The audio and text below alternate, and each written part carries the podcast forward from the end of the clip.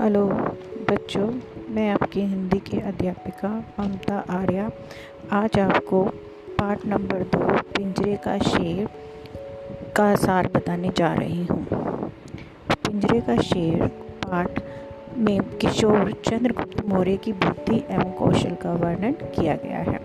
प्राचीन समय में भारत अनेक राज्यों में बटा हुआ था। इनमें मगध राज्य सबसे शक्तिशाली माना जाता था। महापद्मनंद भगत का राजा था। एक दिन राजा की राजसभा हुई तो वहाँ किसी धातु से बना शेर पिंजरे में बंद करके रखा था, जिसे सभी लोग बहुत हैरानी से देख रहे थे।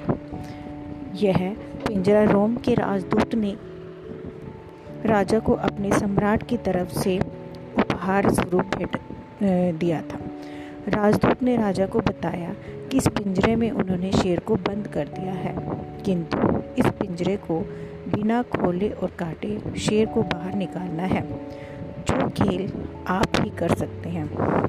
तभी सम्राट के संकेत से महामंत्री ने सभा में बैठे सभी लोगों को बिना पिंजरा खोले और तोड़े शेर को बाहर निकालने को कहा। सभा में जितने भी लोग उपस्थित थे सभी लोग पिंजरे की तरफ़ देखते रहे, लेकिन किसी में भी उसे बिना खोले शेर को बाहर निकालने की हिम्मत नहीं दिखाई दी। तो राजा इस चीज़ को देखकर बहुत ज़्यादा गुस्सा हो गया।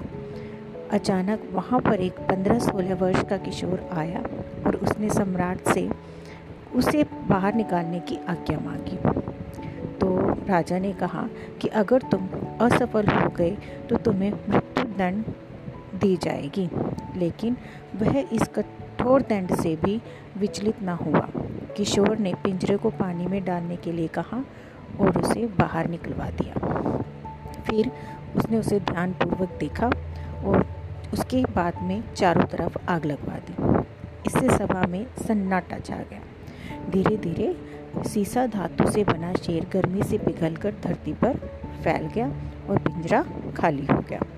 इस कार्य के लिए उस किशोर को बहुत ज़्यादा पुरस्कार दिया गया और यही किशोर बड़ा होकर चंद्रगुप्त मौर्य के नाम से प्रसिद्ध हुआ, जिसने उत्तर भारत के सभी छोटे छोटे राज्यों को एक सूत्र में बांधकर सुदृढ़ साम्राज्य की नींव रखी।